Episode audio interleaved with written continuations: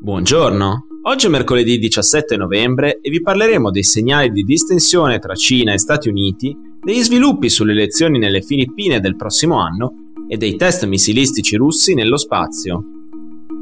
Questa è la nostra visione del mondo in 4 minuti.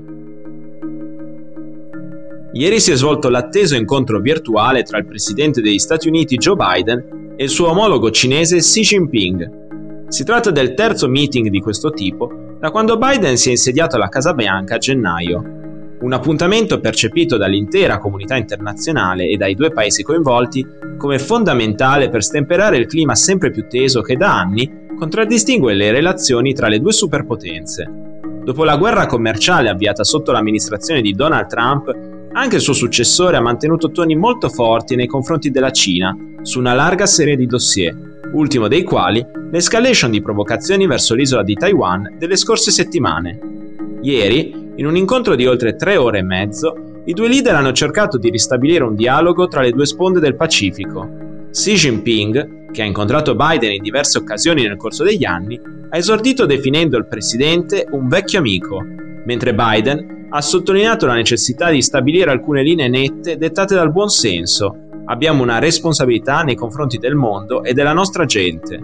Non sono mancati punti di frizione. Gli Stati Uniti continuano a denunciare la stretta antidemocratica a Hong Kong, la repressione degli uiguri nello Xinjiang e la necessità di proteggere le industrie e i lavoratori statunitensi dalla concorrenza sleale cinese. Beijing ha risposto che Washington continua a interferire nei suoi affari interni e che abusa del concetto di sicurezza nazionale per danneggiare le imprese cinesi. Nonostante questo, i due paesi hanno riconosciuto la necessità di collaborare in modo sempre più stretto su dossier come l'emergenza climatica, la sicurezza sanitaria globale e la libertà di navigazione nel Pacifico. Come ha chiarito Biden, un rapporto bilaterale solido non è un favore per gli Stati Uniti, ma piuttosto una necessità per la Cina di agire nel proprio interesse.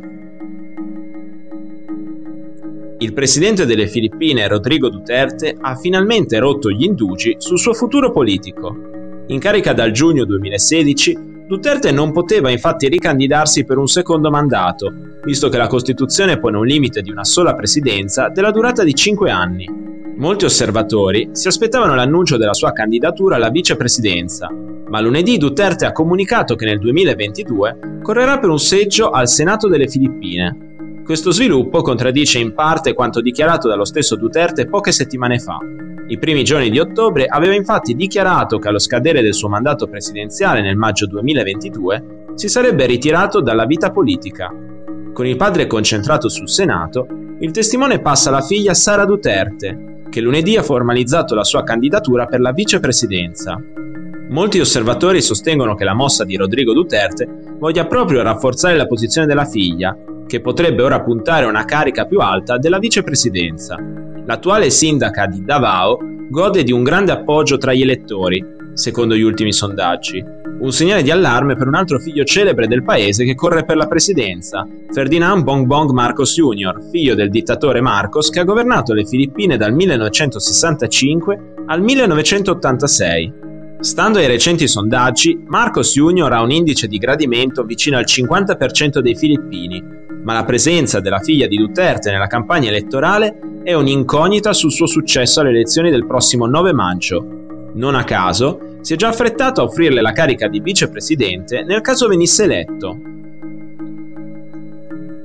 L'ultima prova di forza russa verso il resto del mondo arriva dallo spazio. Nella serata di lunedì l'esercito russo ha testato un'arma antisatellitare distruggendo un vecchio satellite spia di epoca sovietica. Il missile ASAT ha colpito il satellite da 2 tonnellate Cosmos 1408 in orbita dal 1982 e da tempo inutilizzato. L'esplosione ha generato migliaia di detriti, che ora orbiteranno attorno alla Terra per diversi decenni, minacciando le attività di esplorazione spaziale e quelle satellitari. Secondo il segretario di Stato statunitense Anthony Blinken, il test ha finora prodotto oltre 1500 frammenti di detriti in orbita rilevabili dai nostri strumenti e probabilmente produrrà centinaia di migliaia di altri detriti orbitali. Nelle ore successive all'abbattimento del satellite sono scattate le misure di sicurezza più alte sia sulla Stazione Spaziale Internazionale che su quella orbitale cinese Tiangong. Sulla ISS sono presenti al momento quattro cosmonauti statunitensi, uno tedesco e due russi. Tutti sono stati costretti a trascorrere un paio di ore a bordo dei moduli di salvataggio della stazione, in caso i detriti l'avessero colpita in modo grave. L'amministratore della NASA ed ex astronauta Bill Nelson ha diffuso un comunicato molto critico nei confronti dell'esercito russo. Sono indignato da un'azione così irresponsabile e destabilizzante. Con la sua lunga storia nelle esplorazioni spaziali con esseri umani, è impensabile che la Russia possa mettere in pericolo non solo i suoi partner statunitensi e internazionali a bordo dell'ISS, ma anche i propri cosmonauti. Per oggi è tutto, dalla redazione di The Vision, a domani.